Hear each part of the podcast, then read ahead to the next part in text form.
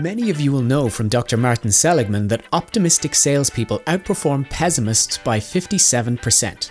But did you know that according to a study by Marketing Donut, 92% of sales professionals give up after the fourth call, but 80% of prospects say no four times before they say yes? My name is Stephen Norton, and you are very welcome to the Good Boss, Bad Boss podcast, episode 22. Happy New Year, and thank you for joining me again as we explore the world of work and leadership from a variety of different industries. This podcast seeks to entertain, educate, and hopefully change some behaviour to make working life better for all. The listenership figures continue to grow, so I will keep connecting with interesting guests and bringing their wisdom to you. It's that time of year again when many business owners are planning their year and focusing on how they can grow their business. Growing is selling, but so many of us just don't like selling. The thoughts of picking up the phone fills us with dread. If that sounds familiar for you, then this is the episode that you need to listen to. It is all about sales. My guest this month is Seanie Myler. Seanie has over 30 years' experience in sales and has been there through the highs and lows of the boom and the bust. He's also a former intercounty footballer with Tyrone, and this year he raised 29k for hospitals by running a marathon in his shed. As a qualified coach, he now spends his time teaching businesses and entrepreneurs about the art of selling. This was one of those episodes where I went off on a, a little tangent and got distracted by the world of GAA. How very Joe Rogan of me. But I have edited that out, so what you won't hear us talking about is intercounty training, Dublin's domination of the championship, juvenile development, and the difference between a good trainer and a good coach.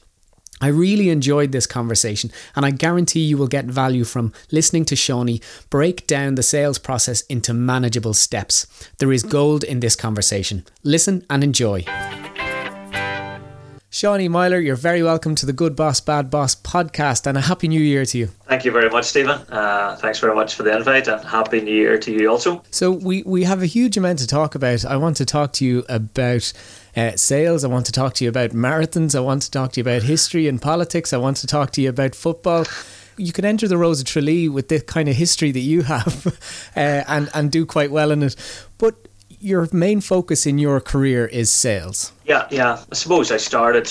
Um, my first job uh, was um, well. Suppose if I go way back to, you know, my father and my grandfather and my great grandfather all uh, worked for the Ulster Herald newspapers, and uh, I ended up getting the summer job right uh, at the in the desk, and I would have been taking orders over the phone from uh, you know maybe estate agents who were putting adverts in the paper.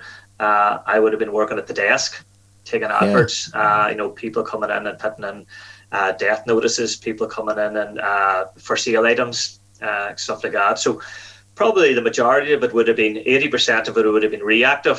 People were coming in and then maybe 20% of proactive where maybe you were doing a feature yeah. on a, a, football team who had got to a final. So you, you got a list of the businesses in the local area and you had to phone them up and see if they wanted to put an advert, sort of good luck to the, uh, the businesses.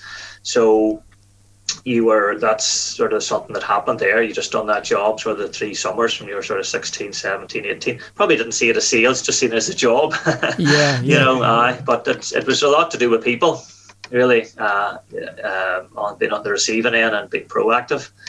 Um, and it was and a family then, business.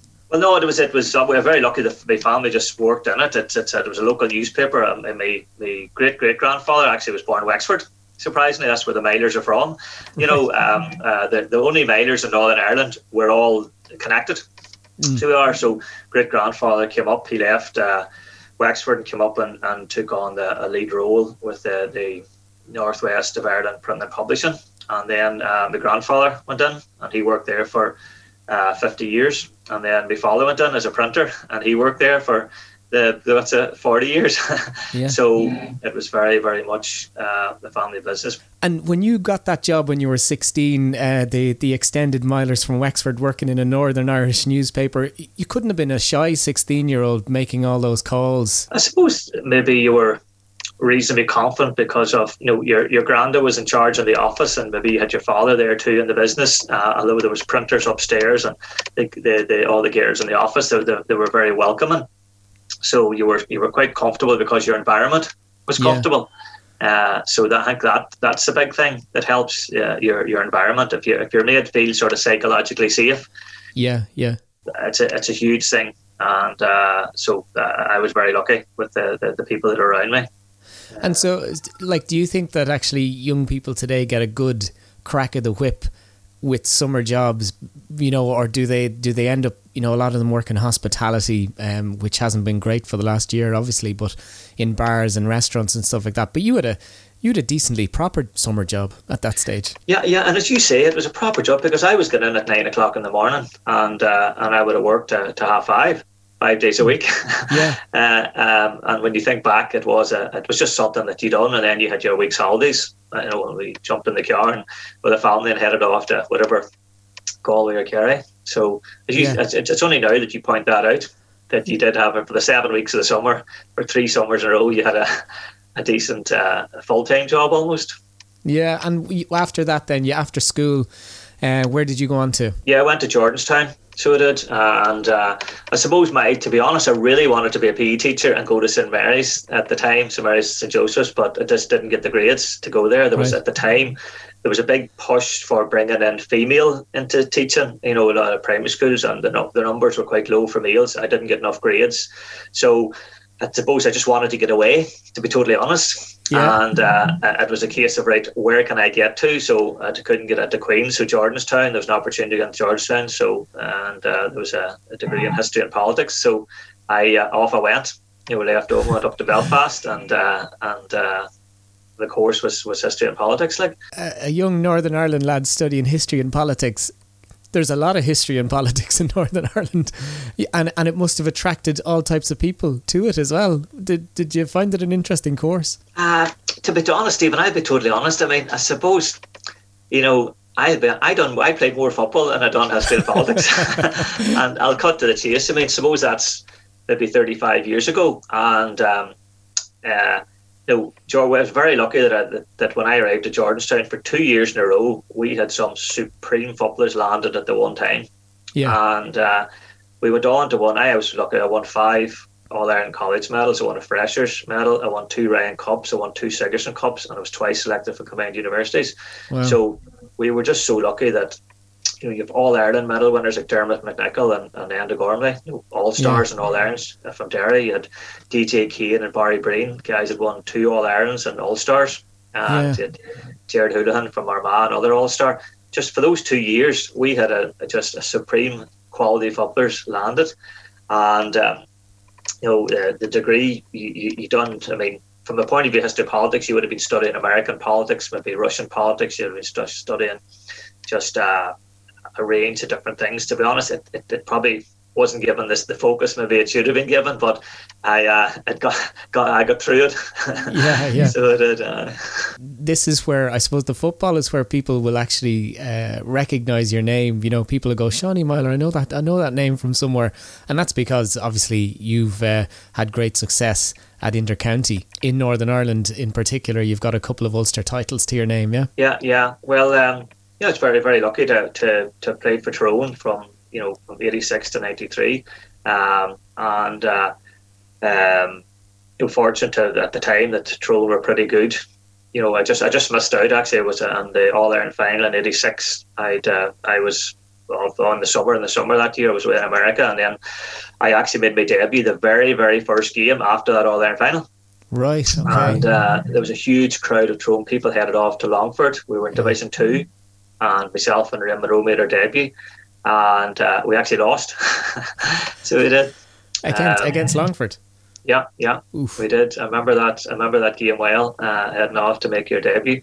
But um, you know, very fortunate that uh, to be part of the Tyrone setup at the time with people like Eugene McKenna and uh, you know Damian O'Hagan and uh, John Lynch, all sort of all stars, mm. stuff like that. Uh, it was a good time. But then we, the early 90s wasn't as good now because we went through a phase of we lost the first round four years in a row and the football yeah. was finished in May. There was no back door. So there was a trans, there was a change of, of the, the, the 80 team were finishing up. Mm. And then the sort of new boys coming in, the Adrian Cush and the Peter Canavan crew, they were only sort of coming in. Yeah. The, the team that got to the final in 95. So, uh, so it was my only regret, Stephen, is I, I I finished up and I got dropped in '94 uh, new management came in, and um, I uh, I missed out in All Ireland final in, in, 90, in 95 and I also missed out obviously in 86. you were top, topped and tailed by All Ireland. Uh, exactly, you were top and tail. But I suppose it's of my own fault because when I look back on it, I probably didn't put a bit, enough effort in uh, to, to sort of the physical side of it. I, I would have been a runner and I would have been mobile, and, and but physically, the, the demands, you know, uh, I never worked enough at uh, the strength and conditioning back then to right. make yourself uh, physically uh, right for the, uh, the, the game, and uh, so. But that's that's life. You look back on it now and say, you know, you don't, you shouldn't really have any regrets. But uh, uh, suppose I should have put more effort in to the whole physical training back then. Did you find that it helped you in your career did it enrich your life? People would have known your name in the area. Where, where were you working at the time that you were you were playing? Well, I started off at Dale Farm. Um, I um, I was lucky after university. I got onto a junior management course, a government course, and um, uh, they got you into companies for six weeks for work. And I got into Guinness at the time, that now called Diageo, and I worked there at Guinness for six weeks, but they had no jobs. I then got moved over to Dale Farm, and uh, at the time they were selling Findus frozen foods, Green Isle pizzas, um, all their range of um, uh, ice creams, and you would have been calling on the old Wellworths and, and all the spars and bases. So, fortunately, after I finished my six weeks, they, they offered me a job, and uh, I worked there. Uh, for eight months, um, I had my lovely wee white Ford Popular car as a sales rep for them. But it's it's funny too, Stephen. Maybe it's a wee bit different, maybe in the south and the south than it is in the north. You know, I'd have been driving around in some town and they were meant to football and you talk football, but I could have drove down to a town, you know, three mile down the road and you went in and they wouldn't even have known you from Adam because True. you know yeah. Northern Ireland is Northern Ireland and obviously with different communities and different towns, uh, um, it helped you in some places, you know, having a profile. Uh, and other places it didn't help you at all. You were just there to do yeah. your job. True, I never thought of it. That you know, you wouldn't necessarily get the same welcome and a clap on the back in, in every shop that you go into. No, no, people to them it wasn't important. You were just a guy from Dale Farm and to, and to do the order, uh, and you you had to just you know change your mindset and just uh, deal with what was important for them. Mm. Uh, at the time, and you might have talked about something else, whatever that was happening. Uh, but uh, you, obviously, GAA wasn't a subject that would have been talked about. So no, because it, was, it, no. wasn't, it wasn't their, it wasn't in their interest, so it wasn't like when you win an Ulster title, actually, does that come into it as well? Obviously, everybody's on a mad high, you know, after winning a, a, a provincial title. And next thing you have to go and some people who just don't care. That's it. That's it. You just wake up the next day and you go to work. I mean, I remember after winning that 89 Ulster final, you just I woke up. I wasn't off work or nothing. I was on the Monday morning. I was on. I was in the car and I was driving up to, to Cookstown to do my to do my calls. I mean, even the people who worked in the company, some of them wouldn't even known that he played football. To the right. Way. Yeah. That was just the time. That was just it. Uh, and that was life, really. Yeah. And how, you know, how do you help Connor now in his intercounty career? You know, it is so different. There's a lot more coaching and support uh, required. Do you think it's it's benefited him that you've travelled that path before yourself? Well, yeah, maybe maybe it is. Um, I try not to do a lot of tell. I suppose I'm very lucky that I've I've, I've, I've worked as a coach, so I would probably ask him a lot of questions, and and um, he is he's got into goal setting, mm. where he would set his own goals for his week, and he's got into his goal setting for his match.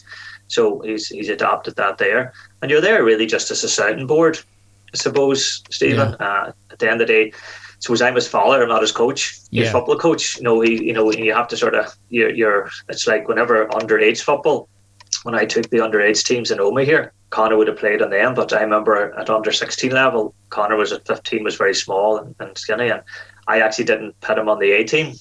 And right. I sent him on to the B team, and he played grade four football when he was 15.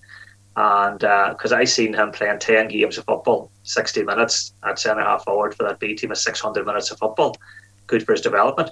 Meanwhile, the A team, we actually won the double. Right. so we yeah. did. And, uh, and I was in charge of that team. But I just felt as though, again, it's about his development.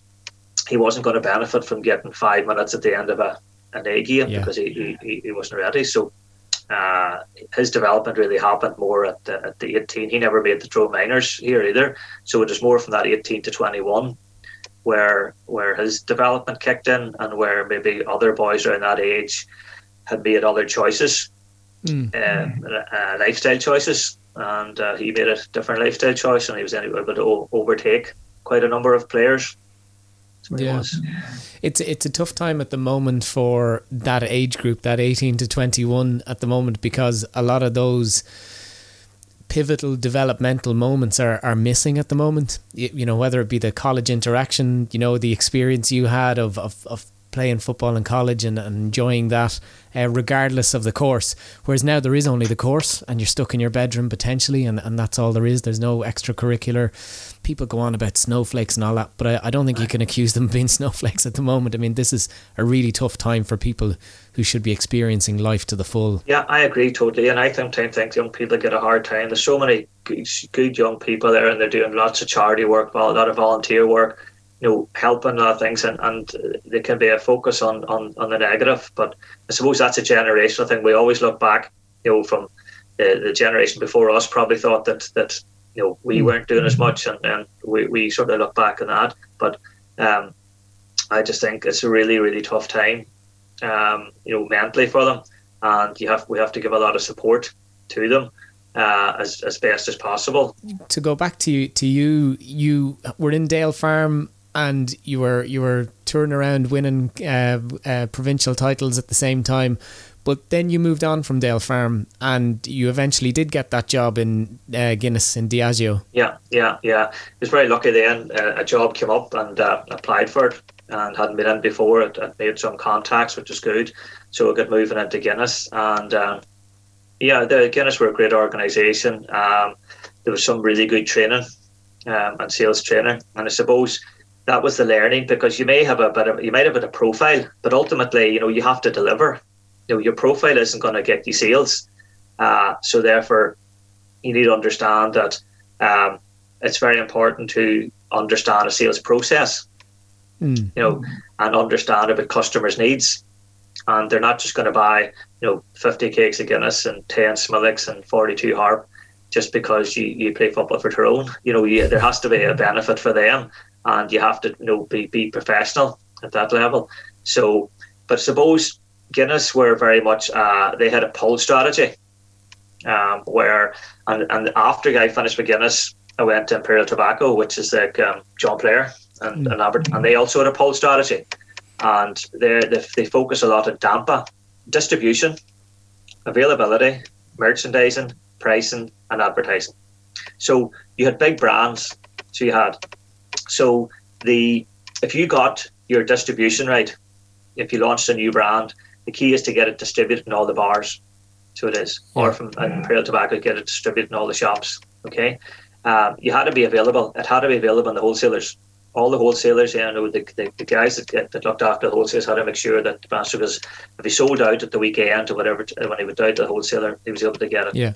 Merchandising was key. It's key, obviously. You know, we in Guinness at the time would have been um, uh, making sure that our op- our optics, the, the time we sold we sold um, Smirnoff and Gordon's gin as well, and uh, our, our fonts, our Guinness fonts, stuff like that. We had to make sure that your merchandising, uh, that your brands could be seen. There was a cooling cabinet to make sure there was bottles of Harp, Smithwicks in the cooling cabinet, stuff like that. Um, uh, pr- uh, pricing, obviously, well, you, you, you wanted your if, if we sold Harp, it was the same price as Tennent's, but you couldn't influence that. Uh, but and then advertising, you're making sure that the tables and uh, all of the uh, uh, beer mats and stuff like that. And then basically the, the brand, because of the marketing and the advertising on TV and the sponsorship, uh, the sales were pulled through. Right. Sales were pulled through by the big brands. Uh, but your role was to make sure that you got distribution and availability and merchandising and pricing correct and uh, there's a process more. Uh, the, the, money spent in advertising and the sponsorship, and uh, people pulled it pulled it through. So you had no prior sales training before you really got to, to Guinness. It was all you know official sales training, should I say? It was all on the job. Yeah, yeah, it would have been on the job. Um, and then you were you get into a really good organisation, the Guinness.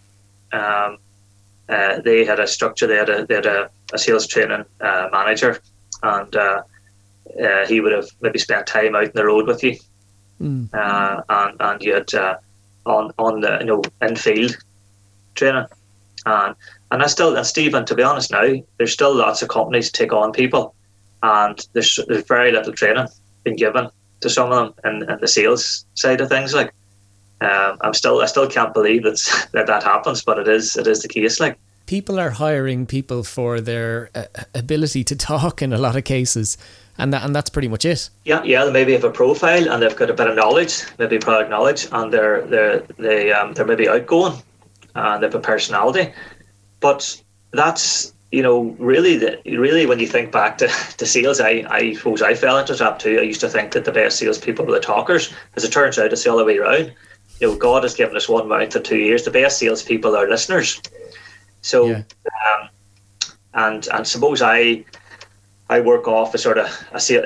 Companies have a sales process, and suppose the people that I would have learned from too, you would have you'd learned through Brian Tracy, the American guru, and Zig Ziglar, another American guru, and um, so uh, there is a process in sales. Right. Okay. Uh, it's it's a seven step process, and uh, it depends on what your your your um, company is selling, how much time and effort you spend on each part of the process. Okay. So like the first process would be prospecting. Okay. Okay. That's so, uh, po- po- poking around and seeing who's uh, fresh for a bargain. yeah, you're prospecting. I mean, at the end, you fish where the fish are. Yeah. So at the end of the day, like if, if, if there's no real need for a person to be buying your stuff, then there's no real point in contacting them. Like you know, the, the yeah, you have to identify. You know, so people have to be prospecting, and they have to have a sales funnel. So they do. So um, uh, some companies are very reactive, mm. where they already have business and people are coming to them. And this probably happened even if you take the early early two thousands, where maybe even somebody like accountants or lawyers or estate agents, there was people yeah. coming to them. So there was. But after the crash, nobody was phoning them up. Yeah. So they had a change to become reactive. And they had to start making phone calls. They had to go to network events and they had to sort of arrange coffees with people. And to some of them, that was very, very difficult. but, so but, but, like, even if you're an accountant or a lawyer, like, I mean, there's no sales module in the college courses for these things, is there? Exactly. Exactly. You know, I mean, it's not something that actually I can't even. I, I deal a bit with colleges. I'm trying to think: is there any sales courses in colleges at all? Actually, I'm not too sure there is. There's very, there's very, very little. I mean, we go to school. Even if I take the two million selling if I take the sort of the two main areas of, of, of sales to me is questioning and listening. Questioning and listening, yeah. Yeah, and we go to school and we're taught how to read and write, but not how to question and listen. so we're not. Yeah, yeah. In sales, in particular, there's this sense that it's an art. you know, it's kind of like the the art of sales. But you're saying it's a process. So does that mean that anybody could learn the process? Anybody could learn the process, and they could learn the skills within the process. They can because to be honest, Stephen, everybody's a salesperson. Even though people say, "Oh, I'm not a salesperson," "Oh, don't, don't get me to do that selling," let somebody else do it. Like, if you get up in the morning and your son or daughter's having their breakfast, you know, you're saying to them, "But eat up your breakfast." Yeah. But you're adding on a selling line, you know, because that means that if you eat up your breakfast, you have lots of energy and you'll be able to, you know, have do energy. Uh, you'll be able to do well at school. Now that's selling, basically. I, a lot of the time, my kids don't buy it. I must work on my breakfast selling. And I okay, so I, I take that point, but but there'll be a lot of people listening and say, "I'm oh, geez, I'd just be no good at sales." You know, what would you say to them? There's maybe been a scar, and maybe when you look back on, we watch things on TV. I used to watch Del Boy on TV. He would open up his coat, and he'd have a load of um, dodgy watches, and he'd be known as a salesman. Yeah. So he would. And you maybe Arthur Daley, he used to sell a car, and you drive down the road and the exhaust would fall off. Yeah. And uh, I can even remember in my own house, whenever years ago, 30 or 40 years ago, the door was knocked, and your mother would have said, Oh, that's a salesman. So almost as love, it's, it's, they were sort of labelled. Yeah. That yeah. Uh, stay stay away from those people because what they're going to do is they're going to try and sell us something we don't want. Um, so no sales can get a bad name. Yeah. So it can, but really and truly, it's sales is really just it's it's a it's a you know, it's just a transfer of emotions, like a transfer so of emotions. Explain that yeah. to me. Yeah, well, really, like sales, it, it's you know, you're basically like we buy emotionally and justify logically. All sales are made in their in, in our right brain rather than our logical brain. If you try to sell somebody logically, you you probably not you will probably not purchase. Okay. So, uh, so, but, uh, but people, it, people want to think they, they buy logically. Yeah, they want to think. But really and truly, we buy emotionally we justify logically. You know, that man who gets his new car, okay, he didn't really need the car. He wanted the car. Yeah, you know? yeah. So he did. He could have stayed another year with the old car. Yes, yeah, yeah. No, I, but uh, seeds were car, planted. Seeds were planted. Yeah, a car in yeah, particular yeah. is connected to your to your vibe, to your personality, isn't it? Well, even clothes, even clothes. I mean, if a male or female comes back with a new suit or a new pair of shoes and stuff like that, they probably don't need those shoes. You know, they want the shoes. Yeah. They probably go without them for another month or two. I, I'm so unfashionable that I usually do need the shoes because the old ones have fallen apart. Uh, you have holes. You have holes in your shoes. yeah, yeah, I usually do need the shoes. Okay, yeah. So, so if if we're trying to connect emotionally to sell, then the best type of salesperson is going to be high emotional intelligence. Then. Yeah, yeah, high high emotional intelligence, because after the after the prospecting right? And the whole thing about prospecting, about reactive and proactive, um, you know, there's some businesses are getting business coming into them. And what's happening now is mm. uh, people's phone isn't ringing, maybe. Yeah, yeah. Well, especially yeah. at the moment, people have to be, you know, it's survival is is the name yeah. of the game at the moment, and survival so, you'll definitely have to sell. Yeah. So after this year, you know, there's going to have to be obviously some prospecting. People who haven't been selling are going to have to start you know, be more proactive and maybe make a few more phone calls and arrange for, or they've got a pipeline they'll work through their marketing, you know, the marketing with it through through LinkedIn connecting and uh, through maybe Facebook or through some other uh, form of, of Instagram or whatever they'll be they'll be trying to market uh, to get people to sort of come back to them. Yeah, I, I actually something like it's something that probably bugs me a little bit on LinkedIn. I get connections from people that I don't know and don't have a connection to. I don't mind people who I can see where there's a connection that we're working in the same sphere or that we know the same people. I kind of yeah. don't mind getting a connection from people like that. But, you know, these kind of blanket, I don't know this person at all, and they're sending me, uh, hey, I thought it would be great that we could connect on LinkedIn. And I'm like, I guarantee it won't be great for me because it just means another polite no email that I have to send. Is, you know, is is that also kind of going down the uh, Del Boy route? uh, it's the it's the LinkedIn equivalent of being Del Boy is kind of like you know cold calling people or cold messaging people on LinkedIn. There is a there is that cold calling messaging thing, and and the the key the, the key in LinkedIn is not not to be selling. Yeah, you know the whole idea is is, is can I add value to that other person? Can I uh, provide them with some information to help them? And uh, and it's about it's about sharing yeah. information and, and writing a blog and, and, and sharing all your stuff and maybe somebody might read it and maybe give you a call but it, that's not to say there are going to be people going on there and uh, they're looking to sell their knowledge or they're they're going to get you more leads yeah and they're going to make, make you you know more visible well, that's very attractive for people at the moment, isn't it? It's like somebody comes along and says, "Hey, I, I can get you loads of sales leads. Yeah. You don't you don't have to do the selling." But I, I kind of you know I, I think that's bull because ultimately you're going to have to sell your own product, surely. I mean, there's not going to be some other company. They might give you a list of names or something, but they're not. They're not ever going to sell it for you, are they? Oh no, you you will have to sell it. Just they may open some doors, so uh, for a fee, right. uh, and provide you with some people who who need your product. But then you're going to have to do that selling because you're going to have to do the connecting. Yeah. GR, and you're going to have to do the researching and the probing, and you're going to have to do the presenting, and you're going to have to do the objection handling, and you're going to, to do the closing. So you're going to have to follow that, the process.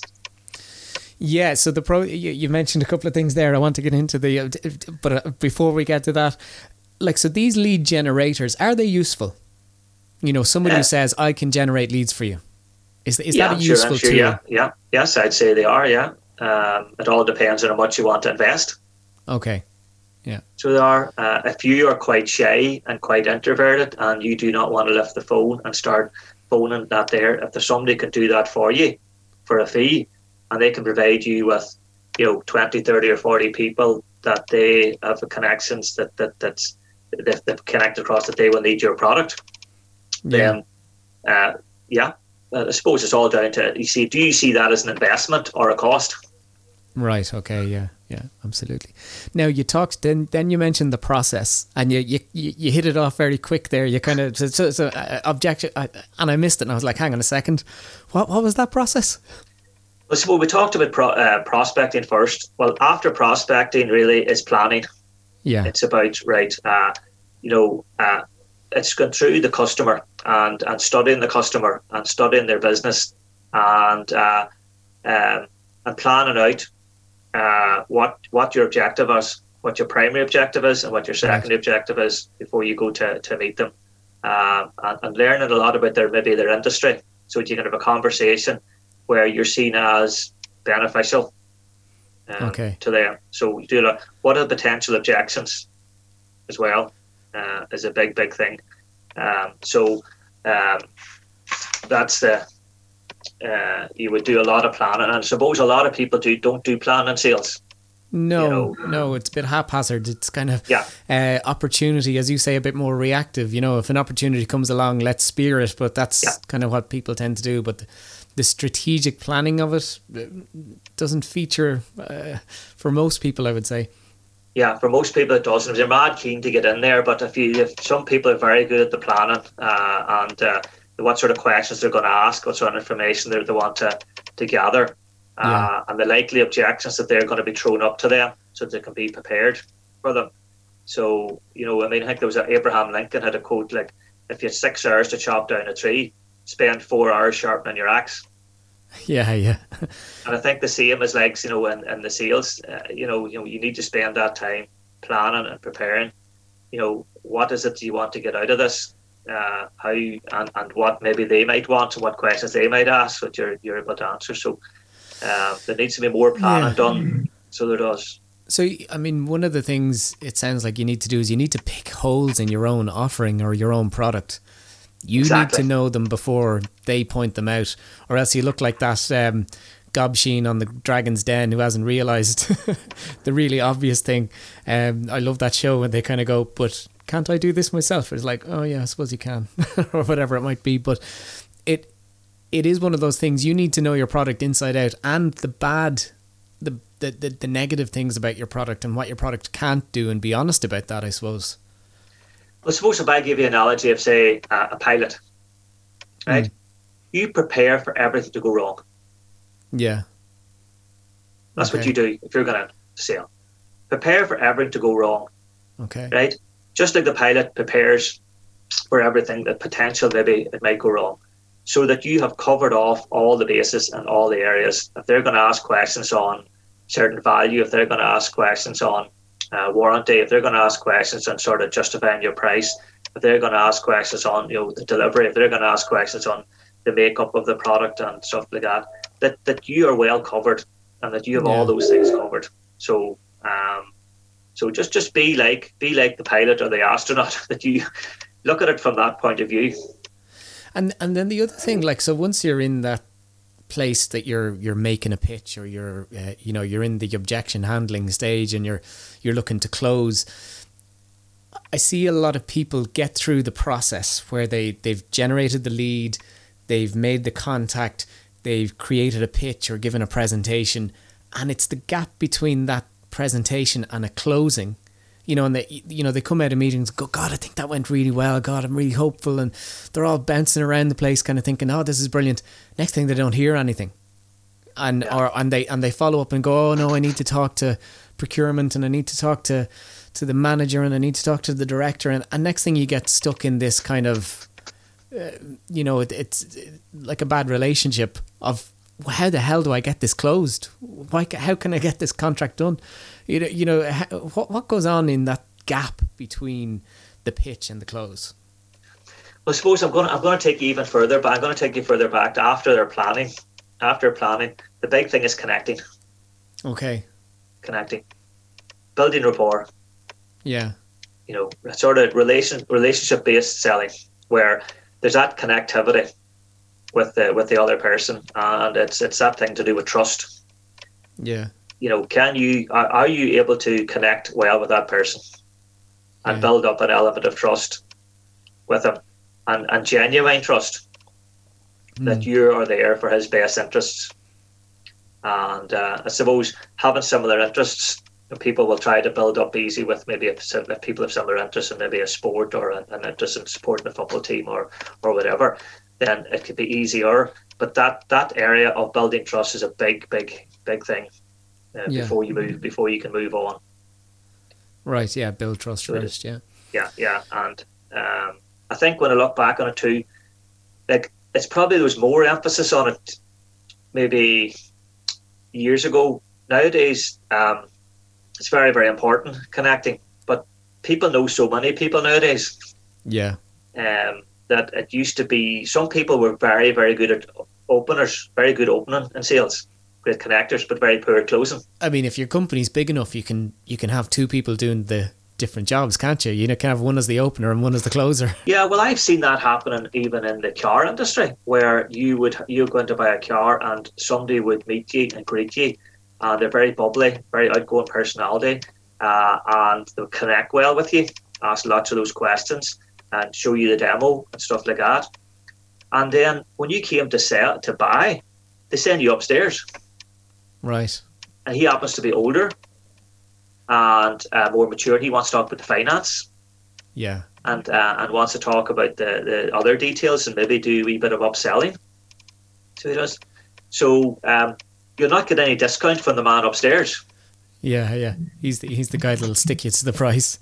Yeah, exactly. Well, you try to get discount from the person you connected with because you're sort of like, oh, but we have a friendship here oh sure, give me a give me a full tank of petrol, and I'm sure give me five hundred pound off. You'll try and get that from the person you connected with, but then you've moved upstairs to a different person. Yeah. To no relationship with that person. Exactly. Ah, there's less of a relationship, like there's less of the emotion brought into it. So there is. And does, does, does that work for, for other businesses as well, where you can have maybe it's a good tactic to, to build that relationship, to build that connection, you know, during the planning phase and then after the pitch, say after the, the, the presentation, become more formal about it and say now there's a process, and maybe that drives people over the line a little bit to, to the closing stage. I suppose I'm actually gonna I'm actually gonna bring you back again here to mm-hmm. uh, to after after connecting. After connecting is very much probing. Okay, and what do you probing. mean by probing? Questioning and listening. Questioning and listening. Back to back to questioning and listening. Yeah, that's back. That's number four. Number four is back to it's basically a, a form of research yeah. with the customer. Lots of questions and fanta- active listening. And you know the, the, the key skills in coaching, open questions and active listening. And mm. I feel as though that's whenever if I'm doing any selling skills workshops, that's the that's the biggest one when people get from it. Yeah, yeah. So it is those two skills becoming really, really good at asking open questions to find out customer needs. And I mean going deeper and deeper and deeper starting off with an open question, followed up with probing questions, then you move into clarifying questions, and then you move into closed questions. But there's yeah. a funnel. There's a funnel there to to get to know the person and peel back the layers and peel back the layers so that you can get down really, really down to their core needs. Yeah, what's yeah. right for them.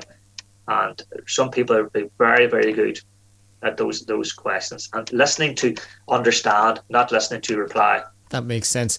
So we're we're we've we've prospected, We've, Prospect number one. We've planned. We've connected. Planning number two. We're connecting probing, number three. Probing, number four. Well, what are we on to then? number then, then we're moving to presenting. The floor is yours. Oh, now I'm on to the pitch. Okay. You're now on to the pitch. Yeah, you've been waiting for this pitch. yeah, yeah. So, That's uh, typical me. I'm rushing ahead all the time. Yeah. Right, yeah. and so the pitch then. So the so actually, you've done a huge amount of work before you get onto the pitch. Then exactly. Yeah, you've done so, a huge amount of work. You see, because I remember years ago, whenever we were out selling, um, the the pitch would have went before asking questions. Yeah, you never yeah. really you never really asked enough questions to find out because you base the company tells you here's a new product. You work for Guinness. You work for here's a product. Go you out and sell it. Yeah, so, that's what I was going to say. I think most people get it arseways. Yeah, I, I, th- I think people kind of you know oh here's the pitch of what we can do. Now tell us about you and it's kind of ah, like exactly. and, and and the problem is they've they've judged you. They they've they've made up a, a certain amount of their mind. Their their logical or emotional side has kind of kicked in before you've even gotten to listen. And and therefore they, you've closed them down a little by putting if you put the pitch before the questions and the listening. Yeah, because ultimately when you present, you only present what's interesting to them, Yeah. what you found out to the question and listening. So your pitch will be quite engaging. Mm. So it will. So you might have five things, but you might only need to present two of them because Yeah. there's no absolutely no interest he has in the other three. So there's no point in standing up there because he'll only he'll, lose, he'll disengage. Yeah, yeah, yeah, absolutely. And is there anything that's really important? So you tailor your pitch to what you've heard for a start. Is there anything else that people, common mistakes that people make when they're pitching? Well, probably some of the positive stuff is storytelling, Okay, and the Irish would be great at storytelling. Uh, I mean, people like stories of maybe success stories that you've had with other clients who are similar to them. Yeah, and, and you can plant seeds. The whole idea is to plant seeds and, and, and that person that they're similar and, uh, and and tell stories about a previous customer who's quite similar to you and he had some of the challenges to you and uh, he was able to buy the product and was able to to manage this and deal with this and deal with that or whatever. Mm. Um, so um, pitching uh, that that pitching thing and also it's back to the emotions too. It's really tapping in you know you're you're you're planting emotional seeds. Yeah, yeah. and uh, you're talking a lot about feelings. Because you're So trying you to make that emotional sale.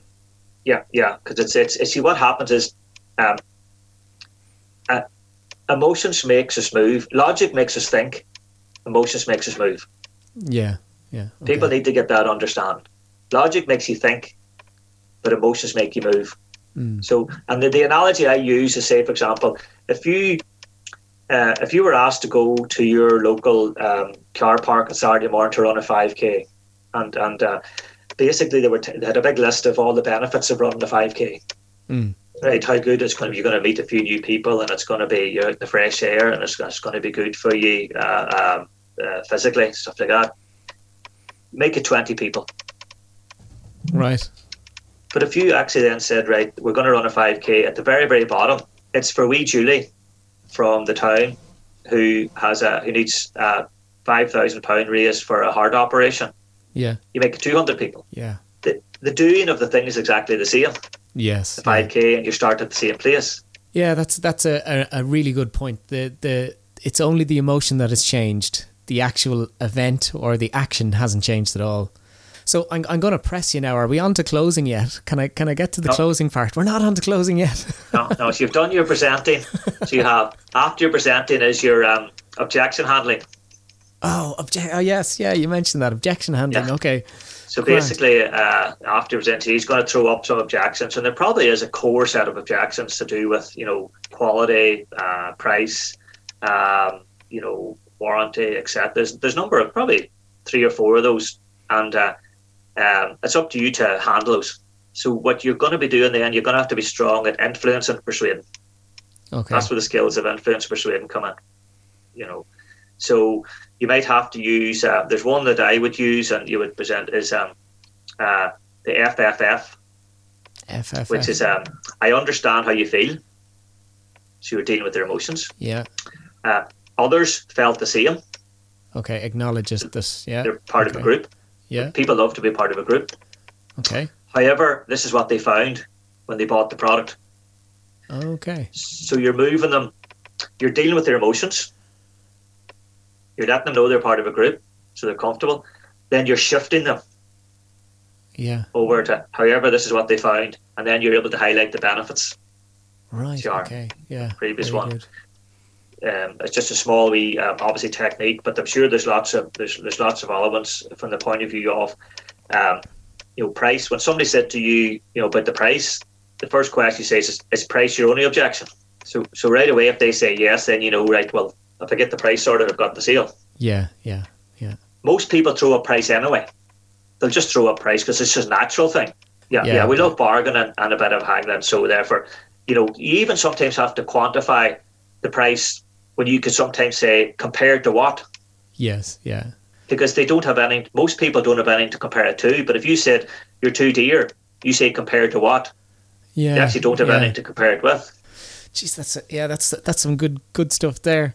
Okay, so you've you've got you've got your uh, objection handling step now. Are we on to closing yet? Yes, yeah, you're on to closing now. and and what's so what are what are the what are the positive things we can do when we're trying to close a, a deal? Well, first of all, you can ask for it. I mean, you'll be surprised the amount of people who don't ask for the sale. They've they've gone the whole way in the process. They spent a lot of time. They spent a lot of effort, and then there's a fear kicks in. Okay, yeah. That this guy mightn't buy. so so there's some people don't ask when they're asked by their boss. They says, "What have you got coming through this week? Uh, what about that, that man you were with last week? Oh, I'm leaving him to next week. Well, why are you leaving him to next week? You're scared that, that yes. he might say no. Um, Very true. Yeah, I've I I have done that. I've actually not made a call because I'm afraid it'll be a no. even though it's like Schrodinger's cat. It's neither a no nor a yes if I don't make the call. But when uh-huh. I make the call, it, well, it'll definitely be a no or it'll definitely be a yes. But yeah, I found myself in that fear as well. And how can we get over that? How, how what, what do we need to do to, to, to prevent ourselves getting into that little kind of loop? Uh, I suppose in, in closing, the, the key thing is to have options. Okay. You know, a really good thing is, is, is to have options. Uh, so um, you see it. Um, maybe somebody might say, you know, well, would you want the red car or the blue car? Yeah, yeah. And they're both sales. Yes, yeah, yeah. You know, do you want a full pallet or a half pallet? Yeah. You never ever say to somebody, do you want it or not want it?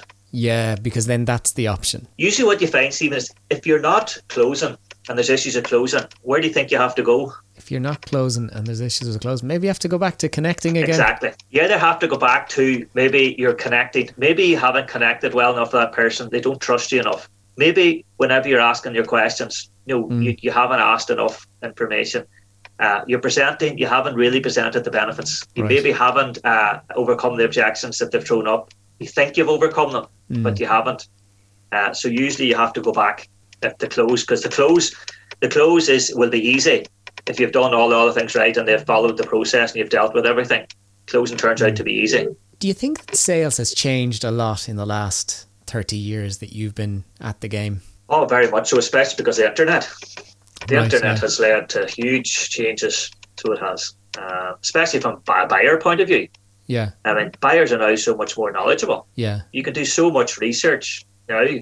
Uh, while previously there you were relying on the person from the company to come in and actually have so much research and all that done to sort of inform you. Yeah. Yeah. But now so many buyers would do they, they know so much themselves. Yeah. maybe fifty or seventy percent of that already done themselves. I suppose it used to be that if another salesperson from another company with a similar product came in, you were competing. But now you're competing every time because yeah. they will always check on the internet what else is out there. Really. Yeah. Um, yeah. Exactly. big challenge. Yeah. Uh, I suppose customers. I think customers too. You need to understand customers, and maybe people don't understand personalities within mm. customers. And uh, I suppose if you're like myself, we're, we're both involved in coaching, if you understand personality types, you know, yeah. you really need to understand the person who is the yeah. that direct, dominant person. You need to adapt your style to suit him. Yeah. Yeah. You do. Uh, and if you're selling to somebody who's extremely logical and wants a spreadsheet and wants numbers, then you give them the spreadsheet numbers. Yeah. And if you're selling to somebody who's very empathetic and they're very hesitant and their personality, and they want you to hold their hand, then you hold their hand to the process. Yeah. And if you're selling to somebody who's very gregarious and very creative and outgoing or whatever, and they want to do a lot of talking, you might have to, you know, do that. So you need to understand the other person and what's important to them. And the only way you can do that is through connection. Connect, well, you connect well, find out what's important to them. Yeah. You know, do they value? Are they into? Uh, maybe they're into value rather than price. There's an element yeah. of the, the value of the product. Uh, yeah. They might be into um, they're huge into loyalty. You yeah. know, they're maybe they're, they're, the other company that's been loyal for 50 years, and you can't break that down, or they're loyal to you because of the loyalty. Um, they there's there's a driver. You need to understand their deep drivers underneath because you could come in and you could be a hundred pound cheaper than somebody on a product that's a thousand pound, but they still buy from another person. Yeah, yeah price is not driving them. That's very true. It's very true. You've brought us through a great uh, process there, and I, I'm sure it's only the tip of the iceberg as to what you could teach us. Do you think we're going to go through tough, more tough times from the point of view of trade, in particular, in sales between um, the UK and Ireland, and uh, that whole mess that's that's being created? Do you think it's going to be a tough time for selling uh, uh, across the border at the moment? I'm not sure. I suppose it's a case that I think there'll always be opportunities. There'll, there'll always be people who will have the antenna up, looking out, out round for the, the opportunities. And uh, from years back, whenever people were smuggling, yeah, you know, yeah. across the border, or whatever, there'll be there'll be some products that, that will be able to that will be you know coming in cheaper and whatever. So the people who have their head up and they're looking around for the opportunities, there will yeah. be opportunities there to be to be found. We we all need to be very reactive in sales at the moment because you might get a phone call now from somebody who you might never get a phone call from because they now have a need that they didn't have beforehand with with their their consumers changing. Speaking of opportunities, you you um last April uh, on your on your birthday, you decided to do something. It, it it's not mad, but its impact was was pretty impressive. Um, your your wife is an intensive care nurse, and you had uh, seen the the tough times they were going through and dealing with uh, COVID patients and, and, the like, and you decided for your own birthday that you would run a marathon on a treadmill. Yeah, yeah. No, thank you for thank you for that. Um, I suppose I, I, I, I am a runner now. I, I love running and since I finished my football, yeah. you know, I, I, get a lot out of my running. It's it's great for my own mental health and well being, and we have a good club here, so um, running's there. And um, I actually was reading about Cathal Freeman, the Mayo hurler, was doing okay. a marathon in his backyard, and it was the third of April. I was reading about that. Yeah, at the back, and after reading that, I just looked. Uh, the kids were standing by saying, I just looked over the treadmill, and I says, in 10 days' time, I'm going to run a treadmill in that garage, in that shed. And um, I wasn't trained at the time because I had a previous injury. I'd already done 10 mile, was the most. And surprising, in 10 days, you had it organised, and um, I think maybe five or 10 days after that, you'd raised £29,000. Which so is incredible for in your was, shed. yeah, yeah. Yeah, I mean, uh, like this. This is. I mean, we we were pretty much still in a in a fairly restricted lockdown at you know at that stage, and you were able to raise twenty nine grand. Yeah, very very lucky. Uh, people just just uh, very lucky that it grasped attention. So it did, and I suppose the focus was on the nurses. Paula actually is a she's a theatre nurse in Omagh, and there was twenty of them were seconded up to Enniskillen to okay. work because of COVID, uh, and their their sister hospital and she was actually there. She lived up there during the week. She if she oh. done day duty, she would work live for three days on, and then be home for three days, and then she'd go up and do night duty, maybe three days night, and then three. Days, but they had a they had a place up there for them. So she uh, that's just her role as a nurse. She done that, and it was just for me doing something then for the nurses. Yeah. Um. Uh. The, the that we're doing, and it was. Um. I'm just very fortunate that people got got round the story so they yeah. did and, uh, supported it. I'd have to ask what time you did it in. I've done it in three fifty five or something like that. Ah. Like so. And uh, you hadn't run more than ten miles in a while before that. Yeah, exactly, exactly. But you just turned the, the you just turned the number down. You know your mileage, you were dropping down, so you were on miles. But I was always going to do that, Stephen. Yeah, you know, like it was always going to be done, whether I had to walk or crawl or whatever, because I'd made a commitment and made a promise. And I suppose maybe it's true to my values that when you make commitments, you make promises. It's amazing what the body can do. And the kids were great because they had lots of. Uh, things, motivational uh, uh, posters and up on the wall and, and stuff like that, and to drive you as yeah. well. So I was doing it, I had a purpose, I had a cause. So I had. So that was that was really driving you, uh, having that purpose and cause. well, it, it's a great achievement. Um, you know, any any day you're able to go into your back garden and raise 29 grand for charity is, a pretty good day. So an impressive feat. Um, but running's in your blood, isn't it? Your your dad was a good runner as well. Yeah, yeah. My dad ran in the 60s, you know, the early 60s when nobody was running, and he actually I just won when I finished my football. There's four brothers in our house, and I was the one that just got the running genes, and uh, I picked them up, and I uh, I, uh, I really love it, and uh, I've been fortunate enough there recently to, to run for Northern Ireland in the Masters uh, over mm-hmm. 50s. Uh, I qualified twice to represent them in the British and Irish Masters against England, Scotland, Wales, wow. the Republic, and uh, I was very fortunate to achieve my lifetime goal three years ago in Dublin Marathon, 2017, I achieved my three hour marathon, my 259.28. That's impressive. Took me 17 years to do it. So it did. It was a lifetime goal. But I, I was very thankful to Gary O'Hanlon. I suppose as a coaching too. I mean, I work as a coach, and you, you like yourself, and you know, it was only when I had, it's only when I actually went for a coach, a running coach, that I achieved my goal. Because yeah. I thought to myself that I, I know what to do, and there's the internet, and there's loads of information, and I've got my friends. It was only when I reached out to Gary, Gary, Gary gave me a specific plan to suit me at my age and to suit sort of my training the days that I can train. And uh, he tailored a plan to suit me. And uh, it was only that. I suppose it's a bit like people now at the moment, you know, with, with coaching. You know, some people won't take the step because mm. everyone thinks, well, well, I can do it. But whenever you've got a coach with you, as a, as a confident person with you who will challenge you and support you and help you along your journey to help you achieve your goals at the start of a year, uh, I just think maybe to me, I think everybody should have a coach, as Tony Robbins said. You know, yeah, yeah. We all need we all need somebody, so we do because you, uh, you you can do anything, but you can't do everything. Yeah, Jack Daly, another uh, great sales guru, he said he has five coaches.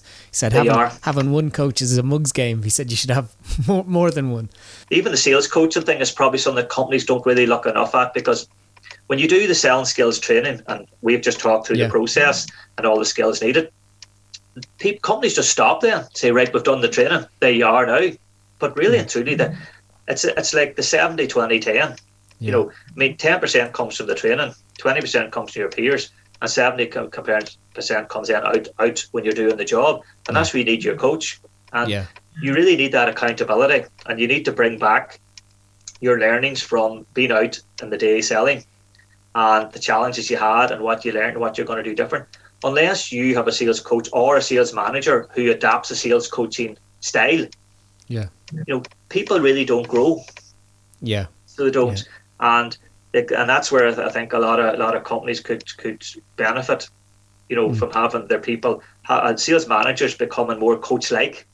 Yeah, you know, they're not yeah. going to become total sales coaches, but if they adopt a more coach-like approach, yeah. they will get more out of their people, and they'll be seen as more helpful and supportive less on the numbers and more on the development and growth. Yeah. Um, is the thing less on the outcome and more on the process. Absolutely, absolutely. We've run out of time. Where can people find out more from you, Shawnee? Uh, well, you can get me on my LinkedIn, so we can. Uh, Shawnee Myler on LinkedIn. Uh, my details are up there, so they are, and uh, happy to, to chat to anybody on anything we talked about today, Stephen. And really, really appreciate the opportunity for you because I just I looked down and at some of the people I listened to I listened into some of your um, previous ones yeah. you know just in the last day or two I was I was listening to um, Laura Casey and um, Ariel Farrell yeah. and they were fantastic and some of the people you've had on Bobby Power these people are fantastic. So even for me to be to be talked about in the same uh, breath as, as some of them like you know to be asked on no, I really, really great. appreciate it. Thank you very much. Like, Shawnee, thanks a million for coming on the Good Boss, Bad Boss podcast. Okay, thank you very much, Stephen. Shawnee made some excellent points there about putting the questions before the pitch and really why the pitch isn't the most important thing.